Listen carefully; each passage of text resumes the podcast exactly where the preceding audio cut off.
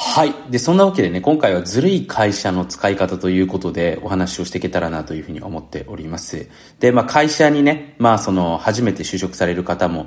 いらっしゃると思いますし、まあ転職が好きな方もいらっしゃると思うんですけれども、まあ実際にね、僕自身がもしね、会社員だったら、あの、もしミスター M がね、何かどこかが会社にお勤めするんだったら、どういう会社の使い方、付き合い方をするのかなっていうところですね、今回お話しさせていただければなというふうに思います。で、ちょっと事前にね、お話しさせていただくと、僕自身は、あの、会社員になった経験っていうのがないです。正確に言うと、内定は実際もらってたんですけれども、まあ大学在学中にね、僕は自分で起業したんですけれども、ただ自分のね、母親から、その一社も内定ももらってないのにね、そんな起業するなんて、ただ逃げてるだけじゃない、みたいなことを言われたんですよね。で、確かに当時僕、そんなに稼いでなかったんですよ。で、稼いでなかったって言っても、まあ普通の新卒ぐらいは稼いでたんですけれども、ただそんなに別に何百万とかね、そういう規模で稼いでてわけじゃないので、要は今のまま行っても別に起業しないで就職しても起業しても変わらない状態だったんですよね。だからそんな状態だったんで多分母親も不安だったと思うので、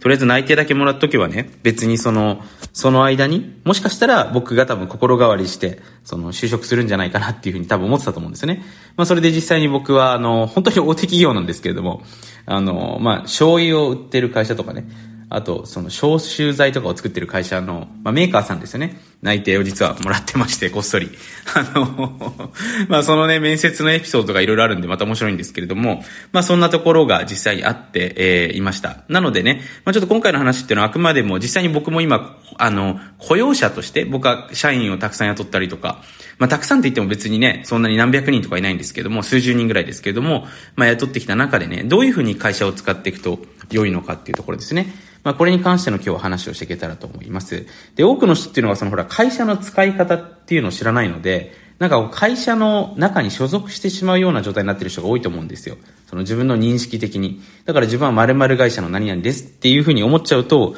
その会社をなんかこう自分で使いこなすっていう発信、発信じゃないな。その捉え方っていうのができないと思うんですね。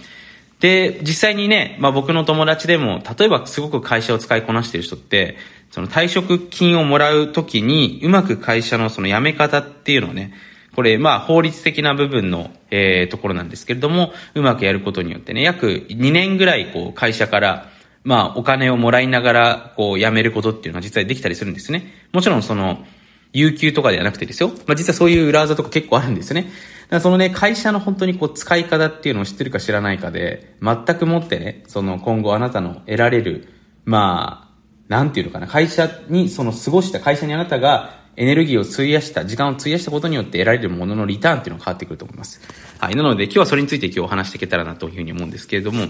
で、まずですね、その、ソフト面の部分ですね。要は細かい部分の部分で、えー、僕がやることっていうのはね、もう簡単です。まず上司分析ですよね。上司分析。で、これはすごくシンプルで、どういう上司とかね、まあ、同僚でもいいんですけれども、が出世していくのかっていうところをですね、まずしっかり見ていった方がいいですね。で、ここにもね、あのー、ちょっとコツがいくつかあるんですけれども、まあ、人事システムっていうその評価システムですよね。ここがやっぱり非常に重要になってくると思うんですね。で、僕もね、会社をまあやっていてね、今リモートワークなんで、そのやっぱりこう、社員を正しく評価したいなっていうふうに思うんでね、まあ、いろんなこう評価システムを、まあ、僕の場合はその HR っていう、まあ、海外だとヒューマンリソースっていうふうに言われてるね、あのー、まあ、部署というか、そういう、まあ、部署ですね、があるんですけども、まあ、その担当の人にね、こう、世界中のこう評価基準を教えてくれっていうふうに言って、あの、教えてもらってですね。で、要は日本の場合だと結構ね、その上司に好かれていると割とね、出世する傾向があったりするので、実力がない人が割と年功序列的にね、出世してしまう会社もあるわけですね。で、このシステムだと果たして他の社員がどう思ってるのかっていうところを考えてくると、要はその愛写真っていうの結構大事なんですよね。自分の会社が好きな人がどれくらいいるかっていうのはやっぱり会社の安定度だったりとかね、パフォーマンスにつながってきますので、そこの部分はやっぱりしっかり見た方がいいですね。自分がいざ会社をやった時とかに、あ、こういう仕組みだとね、そのうまくいかないんだなっていうことがわかると思うので、その評価システム、何を見てね、自分のその出世とかを決めてくれてるのかっていうところは見た方がいいですね。で、二つ目にビジネスモデルですね。で、この会社の、その一番売れているものは何なのか。まあ、2割8割の法則、パレードの法則と言われているものがね、あるんですけれども、まあ、実際にね、これお勤めの今の会社のその主力商品、要は一番お金を稼ぎ出している、まあ、プロジェクトなのか商材なのか部署っていうのがあるので、そこをちゃんとしっかり分析する。だそういう分析っていうのがやっぱりいざ自分が独立した時に、ああ、こういうものだったら売れるんじゃないかなっていうものが分かってくると思うんですね。なので、こういった部分ですね。はい。で、こういった部分がまあ、とりあえずいいかなというふうに思いますね。で、あとその会社がどんどん成長しているのであれば、まあこれ大事ですよ。成長しているのであれば、その成長している理由っていうのをしっかりと、その、見た方がいいですね。社長のマンパワーのおかげなのか、それともここは、プロダクトがたまたま時代と合ってるのか、ここの辺の部分がしっかり分析できていると、当然自分が独立した時とかもですね、そこで学んだものっていうのはまた使えたりもしますので、そういったところができるんじゃないかなというふうに思います。で、あと僕がやるのはですね、やっぱりクライアントと仲良くなるっていうことをやりますよね。もちろんこれは部署によりけりなんですけれども、例えば営業系の人であればね、ぜひそのクライアントさんと仲良くなったりしておくとね、まあ、そこからまたヘッドハンティングっていう形でね、あの、またすごくいい会社に、あの、ヘッドハンティングされることもあったりもしますし、独立した時に、まあこれ実際に僕の友達でも結構こういった、あの、独立の仕方する人多いんですけれども、まあクライアントを会社の中でその付き合いができたクライアントを独立した後にも声かけて、えー、自分のお得意様にしてしまうっていうか、これ別に問題ないわけですね。もちろんその会社の、まあなんていうのかな、こう契約書次第だとは思うんですけれども、こういった部分っていうのもね、僕は全然ありだと思っております。でこういったところがその会社の中でいろいろ学べることですよね。会社っていうのはその自分で立ち上げなくていいんですけれども、ある意味で言うといろんな人だったりとかね、まあそれなりに大きい会社であれば、それなりの tips っていうのが詰まってるので、やっぱそこの部分を本当に勉強していくかというか、盗み取れるかっていうのは実はすごく重要だったりするんですよ。なのでまあ僕もね、そのインターンシップっていうのをやってて、まあその会社、結局ね、あの、すごいことに、あの、M&A でね、その、まあ、オーナーさんですよね。まあ、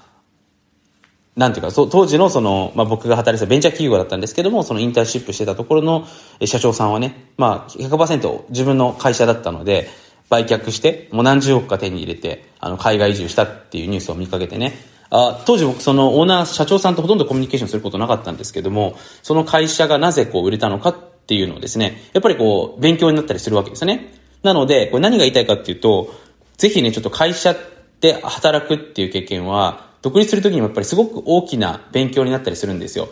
逆にね、その採用の、逆に良い部分は当然取っていくし、悪い部分はどんどんやめていけばいいので、そうやってね、あの、自分の人生のこう精度を上げていくっていうのは実はすごく重要なことになってきます。で、他にじゃあどういう裏技があるかっていうと、例えばその経費的な裏技ですよね。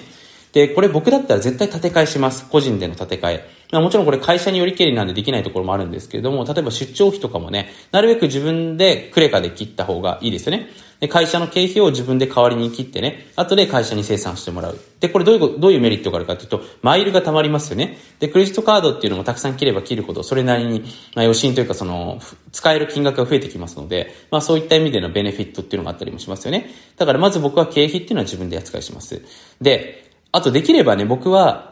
一度雇用した後にね、もうこの会社と長く付き合っていくっていうのであれば、僕は自分でマイクロ法人っていうのを作って、その会社と業務提携を結びます。で、結局ね、社員、雇用される側って、実はめちゃめちゃ損してるケースって多いんですよ。これは、例えば社会保険的な部分でもそうなんですけれども、例えば給料30万円の場合って、社会保険って大体5万円ぐらいなんですね。だから25、まあ大体ですよ。大体25万円ぐらいが手取りになってね。で、会社もその5万円をまた負担してるんですね。だ約10万円ほどっていうのが、実はその、本当だったらだからこれ35万円ぐらいもらっていてもいいいいんですよね。だそれくらい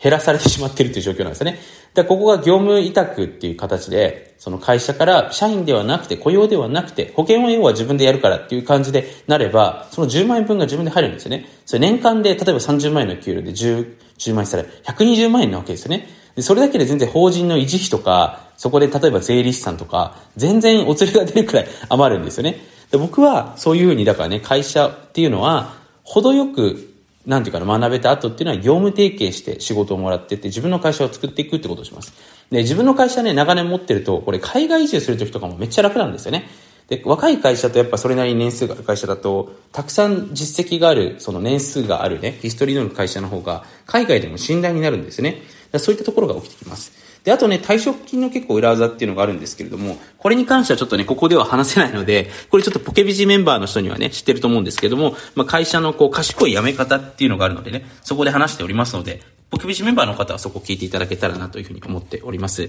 で、ちょっとそれ気になるよって人はですね、ちょっとぜひね、ここに無料のメールマガジンの方も一応貼っておきますのでね、えー、そこを見ておいておいてもらえるといいんじゃないかなと思います